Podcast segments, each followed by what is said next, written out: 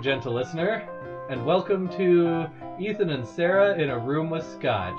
I am your host, Ethan Bartlett, and this is my guest, Sarah Lilienthal. Hi, guys. We used to be a different podcast, but unfortunately, uh, the Michael of Michael and Ethan in a Room with Scotch is dead. Um, I don't know if you were listening at the end of the last episode, gentle listener. If you, uh, if you, you know, ran your podcast cassette all the way to the end of it, um, and and got that far, if you got sort of tangled and had to try to fix it with a pen of some sort in the meantime. As But- we've all had to do. Yes, every time we listen to podcasts. Um, I have thousands of podcast cassettes at this point, just backing up both of my closets. Anyway, um, thank you for joining me, Sarah, as, as Michael's replacement. Uh, gentle listener, if you were listening at the end of the last podcast, you know that I sort of accidentally maybe insulted Sarah. There, the jury's still out on this matter. Um, but Michael felt it his his duty to I said duty to uh, defend Sarah's honor. Uh, Michael and I, in these last two weeks between episodes, um, we did fight a duel, and I shot Michael in the stomach, and he sort of grazed my butt. So while I do have a very, very painful butt wound, Michael unfortunately is dead. And of course, since the duel is being fought over me, I had to side with the victor. It's only the right thing to do. It really. is. It is. Um, yeah, Sarah and I obviously did not get married because I'm already married, and that would be illegal. But It would be. Sarah is um, now on my side, whatever that actually is. Right. So, Sarah, this week we're talking about a book with several very significant names in it. There are. There are. Last episode, there was Names with Michael, which is now just a segment just- of the show that will never happen again because just Michael names. died. It's just names. Names now. now. Names. Yeah, Um, but to review, uh, there's Georgie. right. and Which his- means uh, foofer, farter, something, something that began with an F. Pfeffer Pfeffernuss, which is a type of cookie that's from Ah. somewhere in Europe, so that's That's enough. probably what it is. Yeah, Um, and then there's Zoya. Remind me Zoya. what Zoya means. Zoya, I think means life or light or One- loofah. It's one of those. It's probably loofah. Yeah, I because think I think there's like a lot of like bathing metaphors. Yeah, yeah, sort of being washed clean and yeah, yeah. stuff. definitely. So, um, yeah, and then what was? There's another really significant name in this Oh, book. shoot. Um, I don't know if I I can remember forget it. what it is. Uh, um, Hmm. farts, farts McGee, uh, foofy, farty, fart face. Th- Those are just things I called Michael before he died. Um, oh, it actually starts with an A, I A. think. Um, Albatross, uh, Alberta. Agatha. No, that's an author we discussed Oh, last time. Yeah, okay, Agatha, and I that's- forget what her last name is. It's probably not important. It's not, probably not important at all. Um, eh, eh, Aggie, Aggie, Andrea, Andreas. Argentina. No, that's a country. Oh, Sorry, okay. We to- can't name people after We countries. I mean, we can, but we shouldn't. Um. What was that name? Uh. Oh, sorry. I um. I feel a sneeze coming on. Uh, Oh, Anastasia. Anastasia. oh That's my what gosh. the name Oh my was. gosh, your Wait, sneeze. What is what does Anastasia mean? Uh, I that's think a good it one. means we re-killed Michael. I, I think I should have been paying more attention when he was talking. Yeah, you. I shoulda. did that a lot though. We He did. just I talked mean, and I didn't. we we have the cassette somewhere in the other room. We could go play back Maybe the that's a good recording. idea. but- What is this? How grotesque. Oh, there's like dirt on you. I'm back. Here, have a- Didn't I have you cremated? No. I mean, yes, but I have reassembled. Here, how Hello. Have a cocktail. You'll feel better. Please Here, give me a cocktail. What is this? What do I call this cocktail? Well, it has uh, something called the water of life in it. So oh, really? Okay. Let's let's try it. The water of, of Zoya, which means life. Oh, is that? It's not loofah. Oh, Are you thought sure it was it's not loofah? I'm definitely sure. Man, he came back really cranky. Yeah, is that normal? I I don't know. I've never Anastasia'd someone before. Anastasia means resurrection. Thank you. Oh, is that what it oh. means? and Georgie Right. means earth worker. Oh, Just like Oh, what my you did when you dug my grave earlier. My yeah, bad. you're right. I You did. found your way back. I thought Yeah, we did good a really good job I of thought like we It was did. really hard, you burning guys. him and then putting him in the ground. But See, see, but you forgot one vital step. Oh boy. oh, what is that? I'm not going to tell you. Why would you not tell us? because if I tell you, then you'll know. Just in case this whole situation happens. Yeah. Yeah, it's if, in case these exact same things happen ever again. Definitely not preventable I by need you not challenging me to a duel. Do you even remember what that duel was about? I honestly don't. I remember having to shoot you. Like that's all I remember. Shoot at me. I had to Let's shoot be you. Accurate. at- Yeah. This- was- You just grazed mean- my butt cheeks, which again, you really did. All I really wanted to do was to hurt. cause you extreme pain every time you had to sit down, so that Well- every time you sat down, you would remember me. in that very specific life goal that definitely sounds like a real thing and not something you just made up just now, you did succeed, Thank you. and I'm proud of you. I did it on purpose. Good work. All right.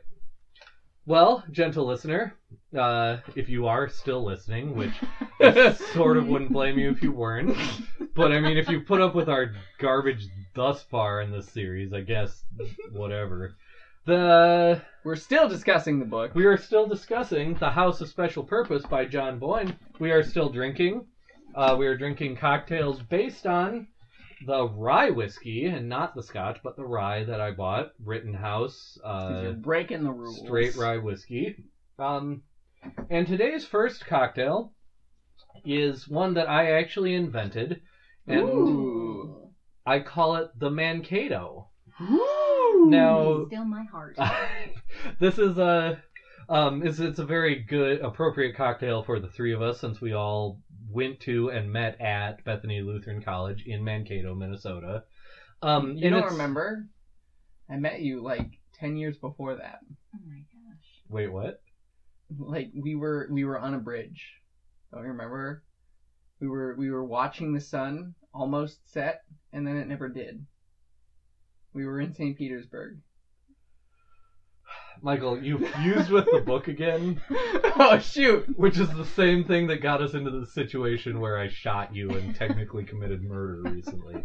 Um, so hey, but now I have you on recording, not cassette tape, but recording, You mean this is admitting to murder. Wait. So, it's not a cassette. You didn't plug the cassette into the Oh computer gosh. before you started We recording that's this? lost fine. all of that. No, Yeah, it's we- it's all here. now. We have have done- redo it. It's no, it's 20 all here or because whatever everybody hears what is happening. Well, yeah, the ones who are listening live. There's nobody listening live. This is recorded, and I'm gonna hear it Yeah, later so as why- the editor, I think- and everybody. You're in our not going audience to is know if you hear it. didn't put it on the cassette. No, right. I know it's going to be heard think because it's not Karen on is listening live. Karen, that's okay, true. That's fine. true. Karen is listening. live. Perhaps Karen. Hi, is, Karen. Karen is the medium through Everybody, which all you're of you're you being are very hearing. rude. Say hello to your. Hi, wife. Karen. There you I go. say hello to her every day. Whatever. Yeah, I know, but like this. I Wow, I'm umbrage scandalized. Sarah. I'm not going to challenge you to a duel over your own wife. Don't worry. I think Sarah maybe just decided that Yeah, she good needed luck to. winning that No, one. I'm gonna lose. like I might as well just die right now because she's gonna Please kill me. Yeah, you wish. Um. Uh. What was the book we were talking about? The House of Special Purpose by But I was John introducing Boyne. the cocktail. So Yeah, that's right. this is a genre of cocktail. Um, it Like actually genre descends literature. from the Manhattan that we had at the end of the last episode. Um, but there's sort of a a, a a tradition with cocktails of taking sort of the structure of a perfect Manhattan, which would have dry and sweet vermouth, and sort of applying other things to it. So this uh, has rye and um, vermouth, like a traditional Manhattan. but you sort of take that and build on it and name it after somewhere else, right? So I took Campari and elderflower um, liqueur and added that into this cocktail. And decided to call it the Man- Mankato after having done that because Mankato is sort of on the edge of the Minnesota prairie there, and with the elderflower and the herbal stuff in the Campari, um, I sort of felt like it it reflected um, the the prairie sort of plants. There's elderflowers out there, and there's there's other sort of prairie, you know, grasses and things. So I thought that that taste sort of was reflected in this cocktail. Sure. So that's the one that I've that I've made you guys. It's very close to some cocktails that that already exist that were made by people who actually know what they're doing. So All right. Uh, sounds sounds sounds good. yeah. Um, and if we do run out of these, we'll get into some other rye-based cocktails, but maybe we'll talk about that at the bottom of the episode at rather the than bottom top. of the episode. All right. So What? we'll we'll talk about that then. So in the meantime, Karen, what are the rules? Rule 1. Once the scotch is poured and the glasses clink, the scotch must not be mentioned at any time. If anyone mentions it, they lose. Rule 2. No one's mother should be mentioned in any pejorative sense or any other sense not directly indicated by the text of the book being discussed. If any mothers are mentioned, the mentioner loses. Rule 3. Ethan must never say the phrase first paragraph. If he does, he loses.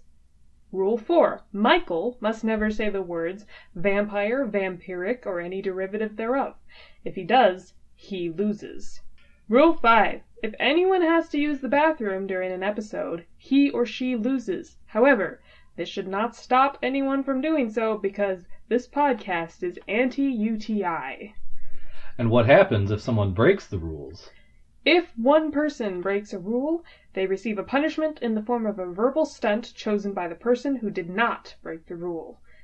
All that being said, everyone, drink responsibly. yeah, Ethan, Yeah, Michael. gentle, listener, uh, you've heard the rules that Karen has spoken to us. Oh, are we gonna have So- have they? Yep, they have. Okay, good. They have. So, uh, Sláinte. L'chaim. Prost.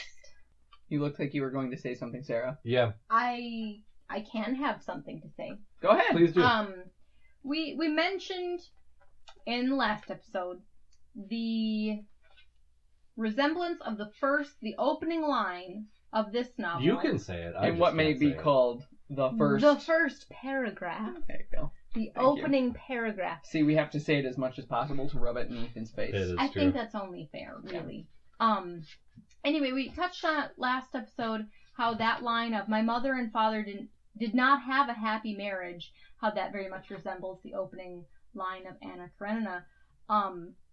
Oh, which I meant But- to grab from the other room in these last two weeks that we've been. Wow, Having you, a break. you suck at this I way podcast. really am bad at You this. were so behind. Oh, I just I want to talk about that idea of a happy marriage because later in the book, in Yay. fact, on page 330, I'm gonna read it upside down with you. that's okay. I'll turn the book. Oh, wow, I can read it right side up. Whoa! Um, this is page 330, and it's it's during Zoya's um Chemo. no Not during really. her convalescence after she's attempted suicide Mm. Oh, that's right. by slitting her wrist. Mhm. and Georgie is talking with the doctor, and and he he says to the doctor, Doctor Hooper, you must understand, Zoya and I have a very happy marriage, Boom! Ah. and so this is obviously a point that John Boyne is trying to make that happy marriage or not, you know, there's there's problems, Yeah. and a lot of them tend to be 100% outside of your control. yeah. the idea of control is really interesting in this book, Yes. and like the the Whoa. whoa. Wow. Gentle Well- listener, if you just felt your entire world rock up and down, it's because Michael went ahead and kicked the mic stand. I'm sorry. The Um, point I was making overwhelmed me. It did what to you? It overwhelmed me. Very good. Very good. Thank you, Megan. Thank you for You're aspirating aspirating your H's and then aspirating some that weren't there. You're welcome. I will aspirate whatever I want. As, that, as these last several sentences have made apparent. You were talking about control and marriage and happiness. And I was illustrating the fact that some things are out of one's control. See, Such it as- was all deliberate. Whether Michael aspirates H's that aren't there. sometimes there's an H and sometimes there isn't, but sometimes you can't tell whether there's an H or not. Okay. Is that like one of those things that's supposed to sound profound, but if you actually think about it at all, it doesn't? Or are you Hey, don't tear down my church. Most of the discussion on this podcast. Wow! Wow! We've had Oh my goodness. guests on this podcast before, gentle listener, but never have we had a guest who undercut the very basis of the entire podcast. And also, I fought a duel over you, and you're supposed to be on my side, even if you're not on Michael's side, but you clearly have demonstrated you're on your own side, and I don't know where to go with that because you could clearly kick my. on that happy note. On that happy note, yeah, the issue of control is very interesting. oh, in the book. Okay. Well, in the book also. I guess uh, if you want, do you want to get back to talking about the book now? Yeah, because we can talk maybe. about the issue of control in the book too. Let's- I haven't let's do prepared that. anything. I was going to talk about control in reality. That's, that's a But- much more I fraught won. topic. Yeah, You that's take true. your pick. That's true. So, like we mentioned two weeks ago, how Georgie wound up in the palace, kind of outside of his control. Mm. Like ultimately, it was out outside of his control. He was doing one thing, but those who observed what he was doing interpreted it a different way, Very, very differently, Mhm. yes. and it- that happens frequently. And it was an emotional reaction too. It Yes. wasn't I am controlling the situation. I know exactly where this is going to get me. It was that emotional reaction he had for his friend. Yes. That's an interesting um, take because we, we talked about last time, Michael, you haven't read Anna Karenina, Correct. but that's like it's one of the deepest themes in Anna Karenina as well is the public perception versus the private perception. Ooh. Um, I like it. and and Sarah, maybe you can back me up on this because it's been a few years since I read that that novel, but it's there's a very similar dynamic at work where Anna Karenina herself sort of seems like she has everything that society sort of wants you to want that that she has that perfect life Yes. well on the back end of it she's unhappy in her marriage she's having an affair which almost she knows will destroy her eventually. Oh, she definitely knows, and I want to say it's part of the excitement. Yeah, yeah, Okay. it's both part of the excitement, part of what keeps her coming back, but also part of what sort of creates the the tension, especially in the Mhm. first half of Yes. the of the novel when the only Anna and the person that she's having an affair with at least ostensibly know about it, but they both still know that this is going to switch from a public or from a private rather perception to a public perception Yes. and that it's going to hurt Yeah. everyone involved. Absolutely. Mm-hmm. No, absolutely. She she's losing. No, she's lost control of herself. Okay. Because, well, I, I- back to my interpretation from two weeks ago, um, Shoot. when she should have died, Right. Like Sh- someone else I, I could mention. like someone else who should have died. um, she she's lost control of herself, and so now, what she is conscious of is the loss of control. okay. That's I So don't, I don't I don't I don't know. To, Um, to clear up our antecedents and pronouns, you the she you were talking about is Is Zoya. Zoya, Okay, yes. Not Anna Karenina. right. not Anna Karenina. the other she. That the other she. And so no no I'm connecting the Anna Karenina to the Zoya Gotcha. and how she is Anna Karenina because that's John Boyne's point. Yeah. Gotcha. here. um, about the woman who has lost control, who has lost her sense of control over her own life, and so she is. with it that sense of purpose because she has Yeah. she has her whole life laid out before her before the revolution. Yes. Yeah. She's this Grand Duchess of Russia. She she knows what that life is going to look like. Everyone Right. around her knows what that life is going to It's look defined. like. It's it's step by step defined, Yeah. Absolutely. and then the revolution happens, hmm and everything is upheaved. Is that a word? Yeah, Sure. Yeah. it's up And even in that, though, she thinks she's after the upheaval. She's decided this is what I want my life to look like. She wants to do all the cooking and cleaning and be very domestic and have that normal family life. And even that control is utterly taken Yes. from her. yeah. So with with this whole idea of control, I think one of the most interesting characters is one of those that like sci-fi and fantasy has really latched onto that character of Rasputin, Mm. um, who exercises almost omnipotent control over, um, if not the Tsar, the Tsaritsa. Yeah. Through her. her Through husband. her, Yeah. he exercises yes as you say over her husband he exercises that control um, in this book but like historically speaking he's been portrayed and reportrayed and reportrayed and over portrayed like he's in he's in the anastasia cartoon he's in ghostbusters 2 he's the, the the pinnacle of culture Yes. and and taste. yes no like but he he and he's always portrayed as that one who takes control that doesn't belong to him yeah. Well, and That's the villain. Sure. The villain does that. But but it's even Sure. more emphasized culturally speaking in that character of Rasputin because he's always sort of associated with black magic of some kind. Mhm. That's the Mhm. idea the of supernatural magic, but specifically magic in general and especially black magic is you're asserting your control onto things that humans are not meant to have any control over. Mhm. yes Um, you you know you you sort of summon spirits like Dr. Faustus or um, whatever the case may be. You're you're imposing your will and your control on on you know sort of the natural world or yeah on time or on Well, other and- mm-hmm. things that are that are really not sort of that's not how the relationship is supposed to work. And nominally, he's supposed to be a man of God.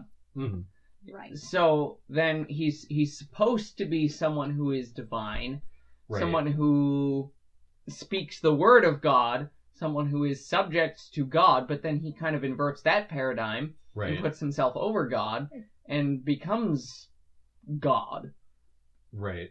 to at least the the tsaritsa, um, and in, in that way he he exercises his control and overtakes all of these things, and him taking this absolute control. So my point is, I guess, well, let me just ask the question: um, What do you think about the treatment of Rasputin in this book? To me, it's one of the most interesting things. I think I Yeah, even, that's that's maybe all I can say about it. right. Is it's Well, interesting. I think I even sent you a text about it, and I don't remember what I said in the text, but like Where's my phone? it was It's I don't know. one That's of okay. yeah. My phone's in the other room, and My phone's over Um, there. It's too far. I think it got Can't reach. shot in in my recent duel. Um, Yeah, probably. so it's it's probably unreliable anyway as a narrator. Um, but Are uh, you a narrator and you're unreliable? What?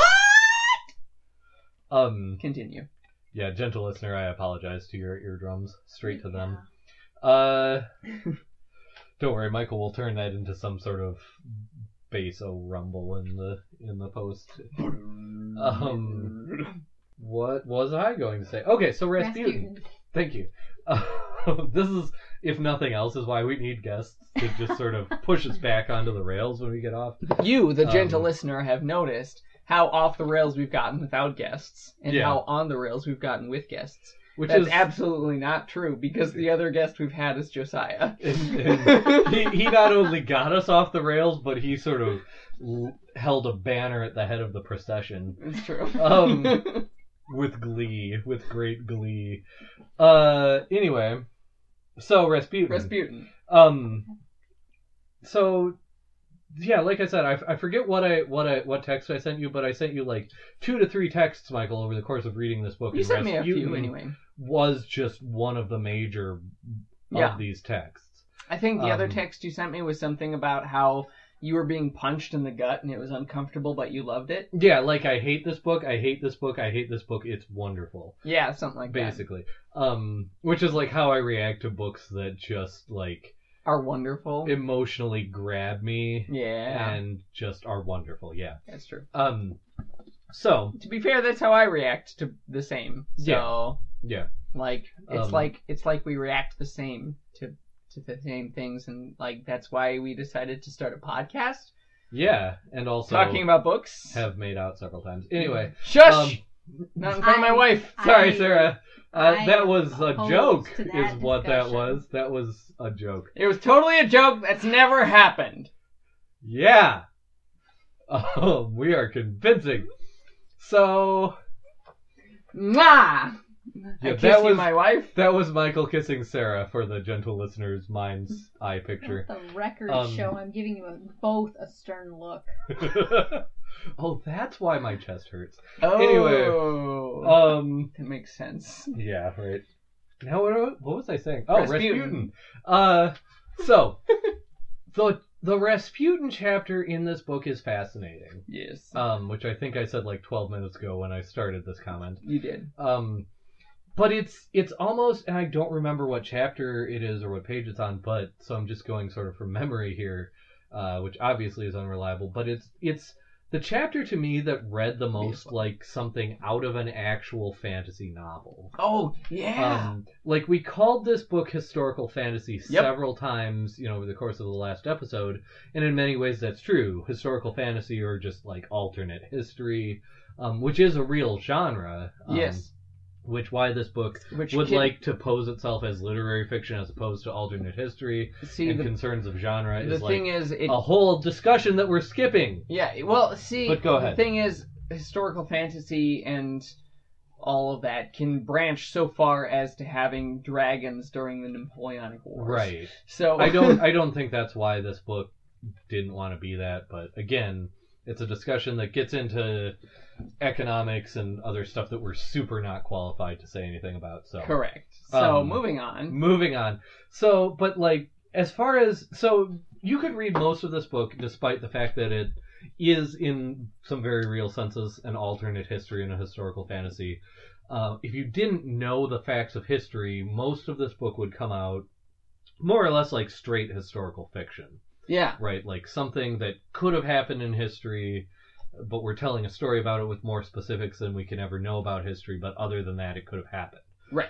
The Rasputin chapter is almost like a chapter from a different book that is Yes. much more genre-ish. Like Yes. it's almost like a chapter from it like tears you out of the historical fiction Yeah. and forces you into the Well, historical fantasy. but but like it's it's almost like a chapter from a Roger Zelazny novel or like a Ray Bradbury novel. yeah, um, where there's a lot of detail and a lot of historicity there, but it's clearly fantasy. And I'm not 100% clear on how it um, accomplished that that end, especially because you, most of the details in it, as far as I could tell, because this was the one chapter I actually did some real background research on it, Hmm. specifically as after having read this book, as opposed to just other you know books I've read over the years for my own uh, sake or whatever. Um, but most of the details in the the Rasputin chapters of this book, uh, especially regarding how Rasputin is assassinated or is not Oh, yeah. assassinated, how Which he so apparently gets shot and then just lives through it just because and gets of beaten. the force of will. Yeah. like all of that apparently as far as we can tell is very much historic right, which Like- is so weird and creepy. according to every like historical eyewitness account that we have Ugh. these things are true um so in a weird sense the most fantastical chapter of this book is the most historic. is the most historical thank you for that, That was very brief guest appearance chewbacca special. go see the last jedi in theaters now because they definitely needed advertising help from us they really didn't. they did not at all but you've probably seen it anyway so it Probably, doesn't matter gentle listener. gentle listener You are sophisticated. You've probably seen it by now. you don't even have to be sophisticated no, i mean you are you are, gentle but you don't listener, have to be. as a result of listening to this podcast Right. you are sophisticated right, but you don't have to be. have we kissed their butt enough yet Try it. Try it some more. okay Oh, that okay. did i go one kiss too far Yeah, that, just one. okay But like otherwise, it was good. okay thanks Wow. So Gentle listener, I want you to take careful note of the extremely incredulous and horrified expression on Sarah's face right Yes, now. Yes, please look closely at her face. It's telling. Right? It's it's mm-hmm. that's her tell. Also, if you play poker with her, this is the face she has when she has a good hand. Yeah, it's true. Sorry, we're revealing all of your secrets. oh my god. Yeah, but no, Rasputin is fascinating in this book Yeah. He, for all of the reasons you've said. And go ahead. I feel like up until this point, especially young Georgie has been this paragon of this this perfect sixteen year old boy. Like he's Mhm. noble. He he sacrifices himself. Well, in, in he's the eyes of he's the public. idealistic too. He's very idealistic. And then he gets this invitation and he shows up at Rasputin's party. Oh, Yeah. And Rasputin is then just this evil, corrupting character. Like the supernatural stuff aside, there is some shady business. Super going on. shady.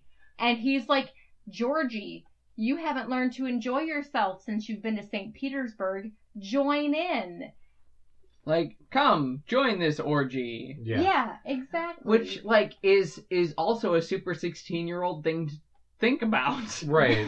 like Oh, so how does this relate, Michael, to your theory that uh, this of of Georgie as unreliable narrator or as creating see the world of this novel? like okay so georgie if he invents anastasia to a certain extent he also has to invent rasputin. Yeah, uh, and in this sense yes like i said that's a super 16 year old thing to think about. To be like yeah it's okay and the adults are being super okay with me joining in with this orgy sort of thing but also then i'm the noble one who backs out or something yeah, like I sort of got pulled into it right like against my will. yeah yeah it, it, it's it's opposed to me but also in line with me So you're sort of trying to have it both ways. yeah have his cake and eat it too is kind of georgie here Sure. and like so later on and see here i say later on even though it's earlier in the book Right. um he's talking to No, no, zoya who tells him he's too nice and too pure and then later on and by later on i mean earlier in the timeline Uh-huh. he proves himself to not be as pure and kind so like okay um I, maybe this is the time to bring it up i don't know if there's a better time to bring it up but i'm gonna bring it up now It's always Bring a it good up. time. all right It's always so summertime. I told myself after reading it one time that I was going to read the book this way, and I didn't. Um, Congratulations. Good story. so here, here's my suggestion. What if one read the book in chronological order? Oh. Ah, oh. So find skip chapter one right. To the next chapter where you start in the past, which is the earliest, youngest Georgie we Yeah. find. And then read all the young Georgie parts. Read all the way up until the third to the last chapter, or the second to last chapter, or whatever. Then read backward all the way to the front, and then read the read the last chapter. The last chapter remains the last chapter, but Hmm. otherwise you Yeah. read it in chronological order. So, do you have a theory about what this would reveal if you did it this way? I don't, because I didn't do it. well, what did you you But- wanted to do it? What I did wanted you want to. to get out of it? Yeah. I wanted to, and here's my thought. My thought is that like, okay, Anastasia might be revealed a little more clearly that way, Sure. and I think more than that, Georgie would be revealed. yeah.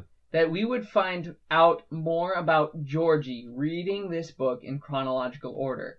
That he would come out as this unreliable narrator, as this fiction weaver who is the personification of John Boyne. Interesting. So this this leads me to an interesting thought, and it's going to be pure speculation of a type I sort That's what this whole podcast is about. I Pure mean, it is. speculation. Yeah, Michael and I are very unreliable narrators. Sarah Speak and I for are yourself. unreliable in that we said Michael was dead, and then here it's he true. is. We have led Um, you astray. I'm Yeah. back. I'm Hey, back, hey, baby. that's- it's astray. Uh, so it's it's really more of a question. Do you think if you had to speculate or decided to speculate if uh, on how John Boyne wrote this book, Mm. Do you think he wrote it in chronological order, Mm. starting with young Georgie and going up through 1981, um, and then sort of took it like Quentin Tarantino supposedly did with Pulp Fiction and sort of chopped it up and rearranged Ooh. the pieces? Or do you think he wrote it in the sort of jump around flashback? I want to Way. say I have my thought, but Sarah, you answer. I want to say at least to me, it seems like this book started with the picture of an elderly man sitting at the hospital bedside of his dying wife. Okay, sure. I want to say that's where this book started Yes, because I agree that, with that. you just you can't that image at least for me it didn't leave me the whole time reading the book. Yeah. No, absolutely. Even when you've got young Georgie, Exactly. you're looking forward to the You're time. like, oh I mean, Georgie. the first is chapter is him by his wife, and then you've got the young guy, and you know where his life is going. Exactly. Oh, anyway. But, but, yes.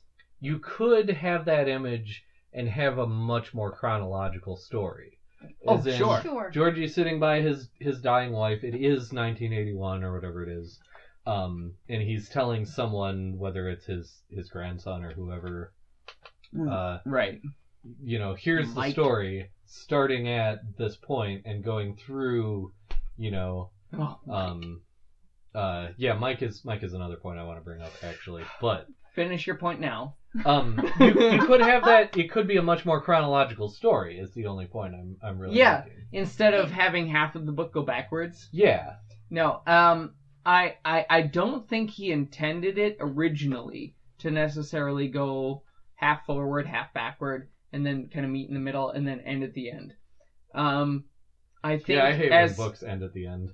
I know, um, but I think Sarah is right that like kind of the original image is this man sitting by the hospital bed of his wife who is dying from cancer. But like further that and think about that woman being Anastasia. I think it started with Anastasia and it's like what happened to Anastasia Yeah. and if she survived, if that's the key word, if Yeah. What if she her life- survived, what was her life from then on out? Well, then somebody must have been by her bedside when she was dying. Hmm. And so here's the rest of the story. Sure. If she was if she survived, then somebody was there when she died.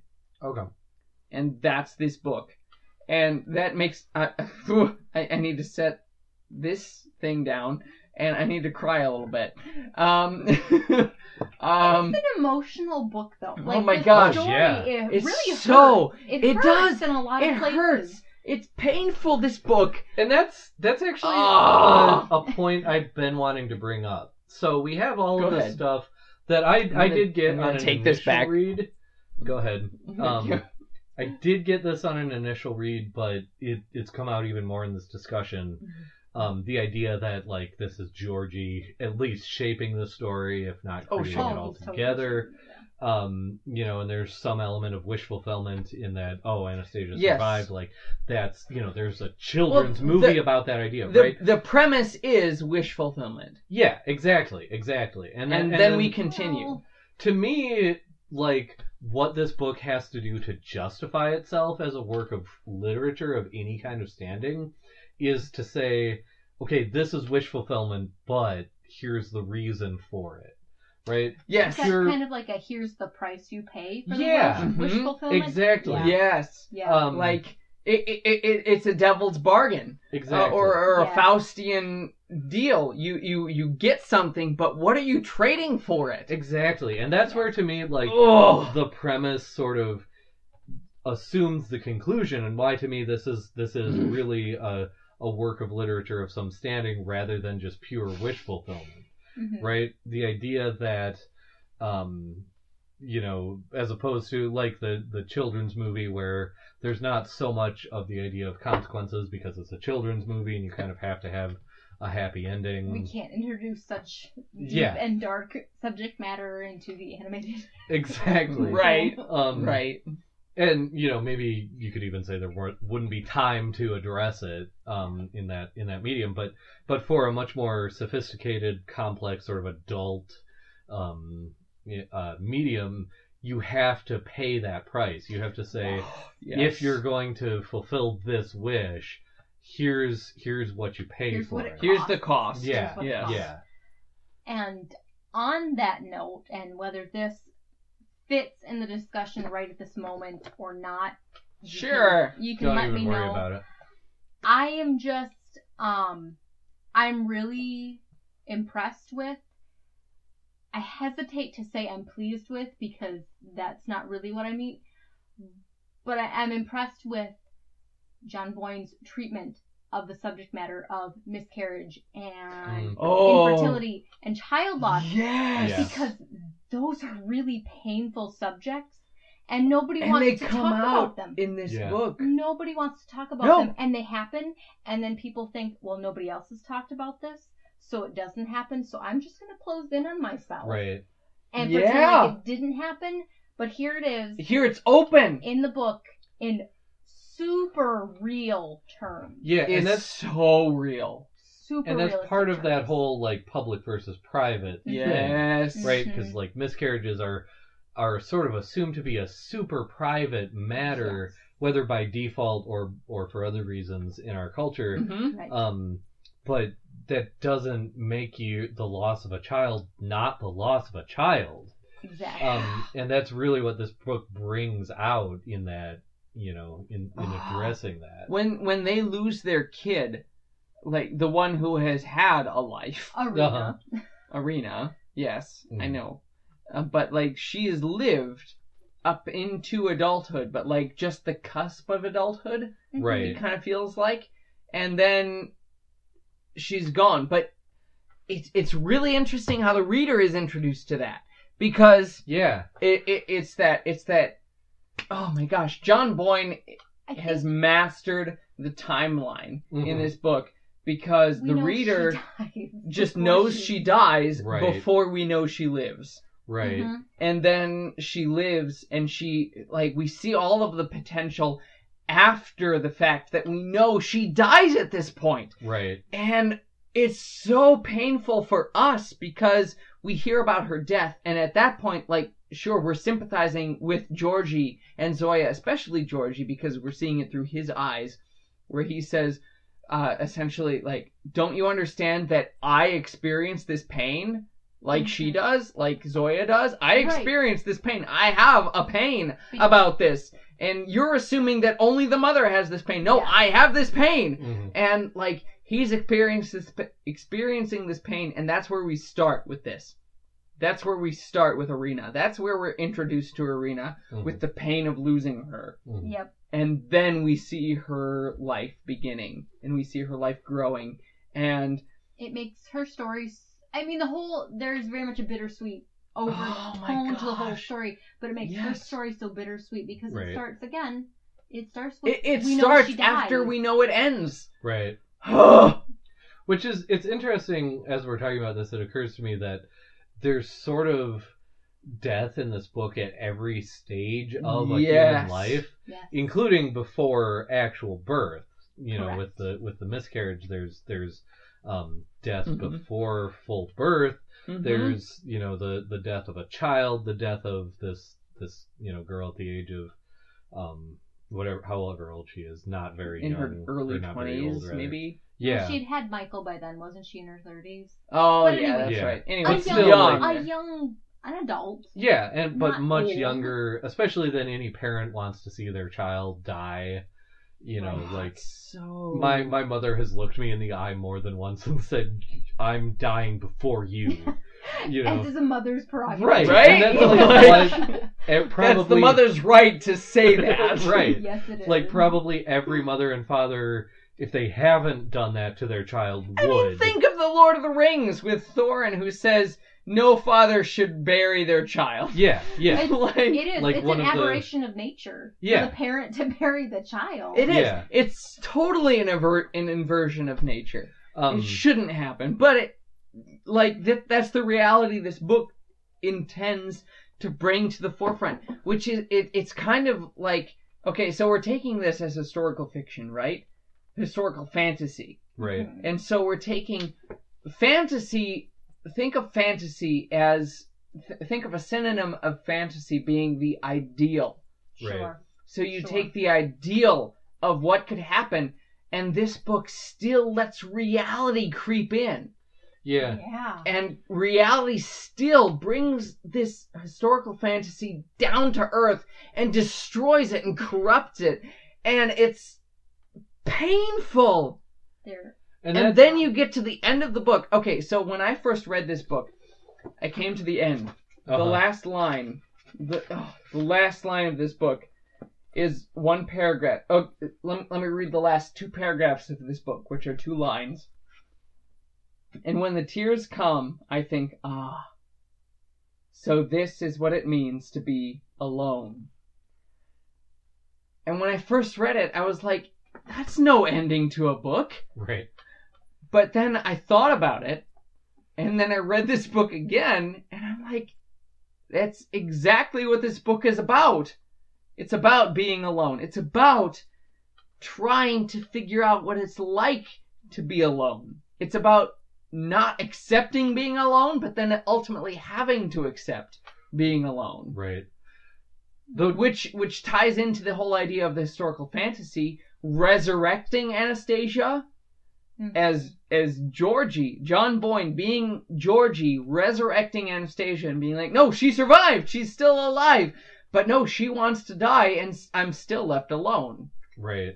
And so, what it's, is it's that idea that even if you get the thing that like you fantasize about or that you want that you know life in a mortal world still asserts itself Yeah. yes, it's again part of part of the reason that this is like a legitimate work of liter- literature rather than just sort of a wish fulfillment fantasy yes, is that it leaves you with that question of like okay even if this semi impossible thing happened what's the point sure, Yeah. um, and I, I think it's interesting to me. Like, obviously, those last two lines are really the ending of the book, but the last image that remains hmm is in the what's technically the fourth paragraph from the end when Mike does, you know, hop a hop a train, and he says he jumps on the back of it and raises a hand to me. The un or not a train, but a bus. yeah, The uncrowned czar of all the Russias waving at his grandfather from the back of a London bus as it speeds off down the street while a conductor appro- approaches him demanding money for his fare. And what me as I Okay. cleaned up Michael's vomit and then meditated on that last image um, is the fact that Mike is the one character in this book who you could say is like unreservedly good. Like he's Sure. unreservedly he's always a sweetheart, even when like, you know, uh when his studies interfere with like his his desire to care for his grandparents or whatever, like he always sort of does the right thing. yeah. Um and it's He- interesting. he's the purest good yeah, of everyone in the book. exactly. Yes. Um, and it's interesting because he, in a sense, is the least privileged. Like Yeah, Anastasia, even though he should be the most. right, Anastasia grew up with privilege. Um, you know, Georgie grew from a place of of very little privilege to, relative to his beginning, a lot of privilege. Um, you know, a lot of the other major characters in the book were, if not rich, like comfortably middle class to the point of, least, of being yeah. rich. Yeah. Mhm. Um, but he's the kid who like still has to catch buses for his living, and he's the one who, out of all of these people, is like the closest thing to an ideal good. Yeah. Um, and to me, like that's the the overriding sort of image of this this uh, whole story is that that you know pri- public versus private thing again that that the the one who's sort of suffered the most or has the most um, to complain about who chooses to rise rise above that they're the one who um, actually is sort of the fantasy outcome the Yeah. ideal outcome of all of this He's the character. He doesn't know what he's lost. yeah He doesn't know what he's going without. yeah And yet has he's no going to idea. rise. Like we get this impression of optimism with Mike. yeah And that optimism, according to his perspective, shouldn't even be there. right Right. right If he exactly knew. If he knew where he came from, that optimism shouldn't even be there because it should be just be understood. right But he lost everything without knowing it and still rises.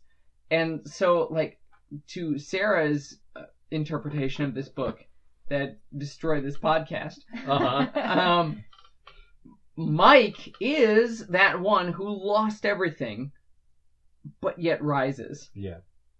And he's, he's the continuation of, oh, of He- Russia. he Yeah. If continues Anastasia, Russia. if Zoya is Russia. Right. Yeah. And It he lives is on in he Mike. is Russia who is buying a bus ticket. Right. Like Russia has to buy a bus ticket. That's how this book ends. right. right? Yeah. Yeah. Like it's it it's so inverted from how it should be. But whose perception of how it should be? Exactly. Yeah. Yeah. Exactly. And it's Georgie's perception of how it should be. That's how we're viewing this entire book. This entire book is viewed through Georgie. Right. who sees this. And so Georgie's perception of how it should be seen is that Russia shouldn't have to buy this bus ticket, Right. but it does. And then Russia, from there on out, continues to buy bus tickets. Yep. And live his life and, And- do what has to be done. Take care of his aging grandfather who's Yeah. widowed. Right? Right. Like, there, there, there, there's this sense that Russia, in Mike, is nostalgic for the old Russia that he has to take care of, personified in Georgie, and also in Zoya, who has died. Zoya is gone, but Zoya is alive in Georgie, Yeah. and that's where he has to take care of the old Russia while he's still working to As if maintain the new Russia. as if whatever was good about the the czars and the aristocracy had nothing to do with their power or their privilege. hmm Whatever was good about them had to do with whatever you get when all of that is stripped away, whatever you're left with. yeah, basically. Yeah. Yeah, that's absolutely accurate. So I don't think we're gonna find a better note to end on Nope. at this point. dejected Michael. I'm Um, so dejected. Well, but at least he's not dead, so I'm not you dead, but I'm dejected. The, the power and the privilege balance is is where it Restored? should be here now. I don't know. We're all fine here I now. don't know. I'm How so, are you? I'm so happy. That's he kind of how the said, book leaves weeping. you, though. yeah, it's true. It's true. So, uh, time to uh, rate the things, huh? Uh, yeah, I guess if if I have to. I mean, you don't have to. It's Sarah and I will rate. rate them and then kill you again and I bury mean- your body and bury it in the woods again. Um. it's okay. I'll come back. All right, Michael. So we're gonna start out with the the rating the whiskey. Hmm. So to review, we've had three cocktails based on this this uh, very strong rye whiskey. I've I'm expecting the fourth. Um, I will make you the fourth. Please do. Um, so the the three we did have though, we had an old fashioned with uh, the Rittenhouse rye, the Jerry Thomas bitters, and just some some simple syrup. Yep. We had uh, a Manhattan with Mhm. the same rye, the uh, Brovo Jammy Sweet Vermouth, um, and then just Angostura bitters because I didn't want sort of Angostura is a basic bitters that, Yeah. that sort of does the bitters thing and yeah is is unassuming so there was enough going on in that Manhattan I didn't want to Yeah. corrupt it too much. And then we had um, my cocktail invention based on um, some some other similar cocktails, but but mine was called the Mankato that had again the the Brovo uh, jammy sweet vermouth, the Rittenhouse rye, and then some elderflower and some Campari. Mm-hmm. Um, so just you don't have to rate every single one, but what what were your thoughts? What were your impressions uh, Sure. on the rye and the the cocktails in general? Sure, I can do that. Okay, so starting with the old fashioned. Um, I've had old fashions before. I Uh-huh. live in Wisconsin. it's Spoilers. a given. It's a given. Like- right. Yeah, th- th- it's gonna happen. So, um, among old fashions, okay, let me let, let me think about this because I kind Wow. of rate old fashions on a three point scale Okay. with only three points. yeah three points. Three points being Ooh. bad, good, and great. Uh huh. This was between good and great. Okay. So like I guess that means a four out of five. Cool. Maybe. I don't know. You're fair enough. changing Because, like, scales. You're no, changing sh- scales. Lindsay. Come on now. No, I'm not. I'm not. This is fine. Everything's fine. It's fine. There's a three So- point scale with a five point scale on top of it. Yeah. Exactly. Who It's a, it's, hasn't it's a- heard of that? right. this is fine. Anyone who's So, studied like, basic screenplay structure. Among the old fashions that I've had, this Yeah. is among my favorites. It was. That's it was how I'll good- rate it. It was a good old fashioned. Among my favorites. Cool. Among the Manhattans I've had, in which you have added a couple of other drinks Uh-huh. and mixed things together. This was also among my favorites. So, like, with those, and then the Mankato, which is an original, including Campari, which is a liqueur that I particularly enjoy. Um, that's really, really good. So, I, like, if I want to add a number to it, that's really, really hard. Like, I really enjoyed it and it, it's really really good. I want to give it like a. I okay, think part so- of the difficulty is these were mixed drinks. yes, That's not a that's bad true. thing. Yeah, That's yeah. true. It's just hard to rate the Rittenhouse Right. And I did actually rye mean whiskey. to Sure. have you guys try a little bit of the straight rye at the Oh, beginning. sure, and I sure, just sure. forgot to do that altogether. Well, just- maybe I'll try it later and I'll Yeah. post that on my blog, peculiartaste.org. dot It smelled very wordpress.org. caramely yeah. Yes. when we very passed the bottle. Very So- caramely. No. I'm going to give it a 4.5 out good. of 5 Very good. because That's I don't I like the only reason it's not a 5 uh-huh. Let me let me defend this. Wow. The only reason it's not a five from no attack at all. Yeah. From no, no attack. I, I feel like I'm I'm protecting myself in case of attack. Okay. In case you of a further uh, further it, duel later. Right. Like just in case there's a further duel later because you need to to defend your drink mixing. like I need to defend my wife. Wow. Wait Boom! A, wait a minute. Quite the Suck it. comparison. Wait a minute. Yeah, you you didn't insult me just now. Let Yes, me I put it did. that way. No, I totally did. No. Um, no. I'll remind you. I'm gonna give it a 4.5 out of five because I'm not sure about it straight. Yeah, sure. So that's that's, That's the only reason. very and I fair. know Fair. I, I know you intended to let me try it straight, and so I'm going to give you the bene- benefit of the doubt. the benefit out of the fit. I Benefit out of the fit. He's he's he the guy from Much Ado About Nothing. 4.5 I out of think you're right. So that's my Okay. rating on this. Very good. I appreciate that. Yes. Sarah, you don't have to rate it out of five, even though Michael ignored everything I said and did do it. But I did. just any thoughts Because or impressions?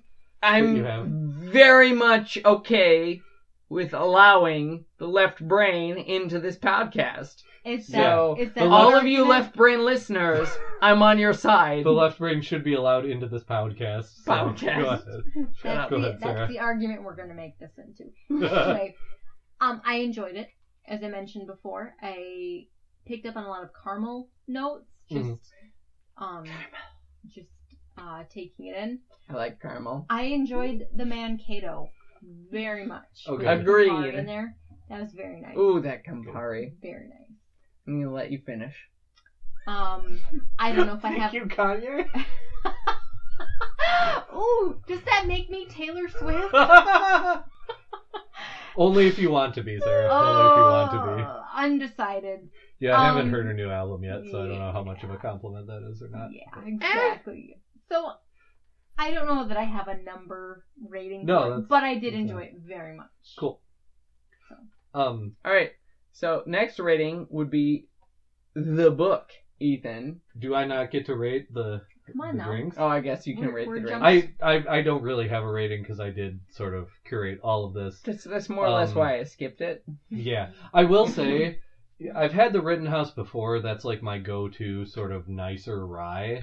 Um, and it, I I like it for sipping. I like it for cocktails. I sort of like it for everything. That's the great Sure. thing about a good rye is it's very spicy. There's a lot of notes Mm. going on. Yeah. and they, they tend to mix well. Mm-hmm. Um, I, what I do want to highlight though is this Brovo Jammy Sweet Vermouth. Ooh, I like that Um, vermouth. the best Manhattan I've ever had. Usually when I buy vermouth, I buy sort of like bar quality vermouth. Right, like vermouth, whatever. Yeah, like good enough vermouth. I'm just gonna mix it Um, with something anyway. Well, yeah, Right. that's the thing. Like, sweet vermouth is such a component of a lot of cocktails, and a lot of times I'm not so worried about the vermouth as I am about other things in the Right. cocktail. Right. Um, but for a Manhattan or for something el- else that's like vermouth as a heavy component, this particular vermouth I just now would recommend above anything else. I Like, I give this vermouth a five out of five. I am with you on that one. Even though this is Michael and Ethan in a room with scotch, this vermouth, this this this Oh, Brovo jammy r- vermouth. Go ahead, take it, enjoy it. Are we allowed? I It's I don't know. vermouth, We are we are It's- now. it's- not in the name of the podcast. I but it's okay. oh, I broke okay. the rules in this podcast already. So Ethan has ruined it, and so buy this Bromo va- Bromo Vammy Bromo Jammy vermouth. Br- Berger van Virgin November- vermouth. Oh, we're suddenly speaking Russian. Buy Buy this Vitamin- Bromo Vitamin Vegemin. Thank you. Oh, I actually can't believe that's the first time Vitamina Vegemin has been referenced on this Honestly, podcast. it should have come so much sooner. Unless it has, and we don't remember, but I don't think it has. it might have. I, don't, don't think know. it has, though. I doubt it. Anyway, I'm very proud of you, Sarah. Yep. Okay. Well done. Oh, good. Well done. So the next thing, Well what, met. rating the book. Rating the book, Ethan. What do you think? Um, fully recommend. Fully uh, recommend. Anyone who So so hold on. This this bu- this is a rating on a scale of buy, borrow, forget about it. yeah, um, I would I would say buy it. I would say All if you're gonna read one John Boyne book, actually it's the only John Boyne book I've read, so that's probably a garbage. Uh, Yeah, that's Recommendation. dangerous. but I'd have words um, for that. if you're if you know uh, as far as if you like historical fiction at all if you like if you're interested really in history at all or historical fiction um, or just sort of modern literature which is sort of a very broad swath of like people who like to read i think um, anyone like that i would recommend buy this book read it uh, deal with it it's not it's definitely the greatest book i've ever read but you know it's definitely it's in the top 100 easily Sure. so. Sure. I, I I'm with you on that one. As someone who has read other John Boyne books, John John Boyne books. you got it, got. Okay, I I said it right. Uh, so okay, The Absolutist is my least favorite of my John Boyne books, and that one I would say borrow. This one I would say buy. Mm. Uh, the Boy in the Striped Pajamas I would also say buy. So buy this book, buy it, read it, enjoy it, share it with your friends, talk about it with your friends. And the problem is, if you want to talk about talk about it with your friends, they also have to read this book. So share this book with your friends. and then all of you who have bought it and read it and shared it with your friends and all of your friends need to listen to this podcast Agreed. not out of some sort of self-interest thing no, because this podcast has the most comprehensive analysis of this book. yeah Clearly. and the least sober analysis also Clearly. It's true. yeah It's sarah true. what's your what's your rating of this book I I rate it very highly. I enjoy this book a lot. Yes. Um, I have strong feelings that it is palatable to just about anybody Oh, because there's yeah. the historical, oh yeah. the historical. Thank you, Kool Aid Man. historical side of it. There's um. I don't know. I don't want to sound super trite, but there's like there's a romance to it. Sure. which There is, is. Which Yeah. We, we didn't even touch on the romance really of I it, which prefer is kind not. of central to this book. Right. i Right. prefer to not touch on romance There's romance without being like smutty or too syrupy. yeah Um, and and there's also a lot of real feelings in the Oh, book too. yes. That um, I think that John Boyne just apparently has a great gift for writing real human emotion yeah Yeah. into into his novels. Um, so I rate it very highly. I I say buy it. Boom. So everybody, you've heard. Buy this book. do it you're welcome john boyne you can pay us later Please give us our revenue. And That's not how this works. It's no, okay. it's really not. But Ethan, what about our next book? Our next book is going to be and I am I'm going so to excited. pre-apologize that I did not buy you both copies. That's okay. Um, I forgive but you. This one Sarah, time. you are allowed to steal it from Michael, including before he has read it, It wouldn't Alright. have stopped me anyway. any other time. Good. um, our book next month, Ooh, a Gene Wolfe book. a Gene Wolfe book. I see this on your bookshelf. It is on right my bookshelf. I me. saw it on your bookshelf earlier. And also, it is here. So, how can a book be in two places at once? What? Wow. It's, It's only because it's a Gene Wolfe book Yeah, that it can that's be in true. two places at That's very true. Um, so this is the book A Borrowed Man by Gene Wolfe, which I would like to say I did pick before I discovered my ro- most recent podcast obsession, the podcast Alzabo Soup. in Shout which- out. Which shout out, they don't know we exist probably, but Probably. here here we are. Maybe I'll I'll like if I'm the next podcast I'm gonna donate to is probably them. So Sure. Ooh, um, you maybe could- they'll become aware of this in retrospect. But Alzabo Soup mostly covers Gene Wolfe books, and they do go pretty much like a chapter or two at a time. Um, and they, you know, they Yeah. do an hour long podcast every week. So for us to be doing an entire Gene Wolfe book over the course of two podcasts seems like arrogance, but we are going to attempt it. Um, for my lights, Gene Wolfe is the smartest, one of the smartest novelists writing today. Yeah. Um, one of my favorite novelists of all time. This is the only novel by Gene Wolfe that I have not read at least once. Oh. Ooh. Um, this is his newest novel that came out 2015 or 2016, I want to say. Um, so it's it's very new. Uh, like I said, I haven't read it. Um, there's some of his short story collections I haven't read, but of, of his novels, this is the only one I haven't read at least once. Um, several of his novels I've read a half dozen times. Well, not several, just one of them, but some of the others I've read two or three times. Anyway, so that's next month, A Borrowed Man by Gene Wolfe. I'm excited. I am super excited to to read this. Um, Very good. yeah. So, gentle listener, thank you for your kind attention. Um, thank you for helping us resurrect Michael. It was your listening energy in part that gave him the dark magic to come back The to Tears of Pikachu. Um, Wrong podcast. Oh, my bad. So, uh, feel free to read along, join the discussion, visit us at tapestry, tapestryradio.org. Leave your feedback in the contact section. You're welcome. Thank you. Uh, be sure to put Scotch Talk in the subject line. Leave us any thoughts about uh, the House of Special Purpose, or if you do read into the A Borrowed Man before we get there, uh, leave us thoughts about that.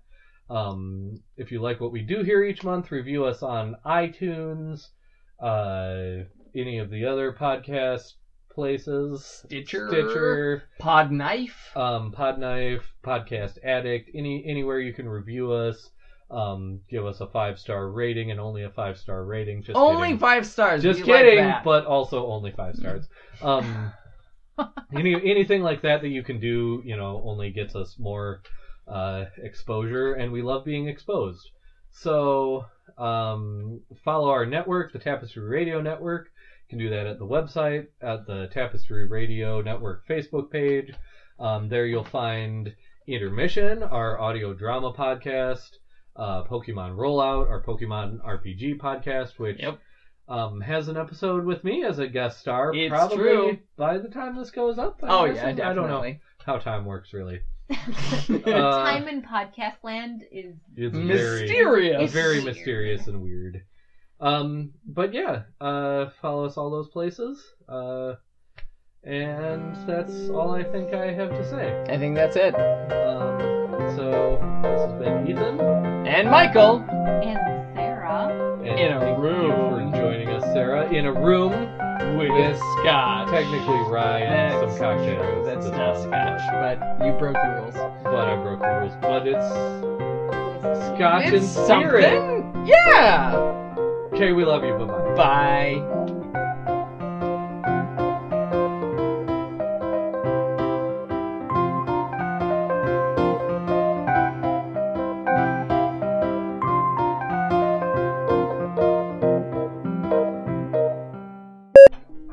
So his next girlfriend, except he's kind of like, I don't deserve women Oh right now.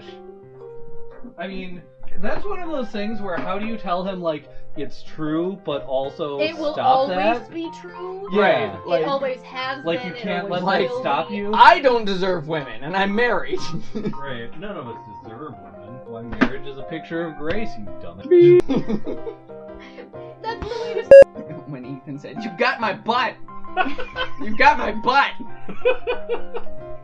I want to auto tune that. You got my butt. Wait, how do you have autotune installed in your throat? That was perfectly on key and on pitch that entire thing. Like the Tom Haverford auto tune. Well, as we learned from the first episode and the rules, Ethan doesn't know grammar. I am the king of Spain and above grammar. I stopped paying attention to your sentence for like Why did you look Two at me, seconds. Michael? because You say outlandish things and then you look at me like, did you hear what I said? Are you laughing? Because I and by want- laughing, are you approving? everything I do is to make you laugh at me and to approve of me because I'm your husband and I need your approval. That sounds like a healthy relationship. It is. Yeah, that doesn't sound like codependent at all. It's not. Neither does your accent. I'm basically the best husband ever. You sound a little bit like Scarlett O'Hara right I was now. going to say Blanche from Golden Girls, Yeah. but same thing. Yeah, yeah. Same thing. I will not object to whatever name you want to give me. I will accept it. Now you don't sound like anything. You sound like Andy from The Office, playing the murder mystery game. when the branch was being It's like, it's like molasses dripping out of your mouth. I shot you and technically committed murder recently.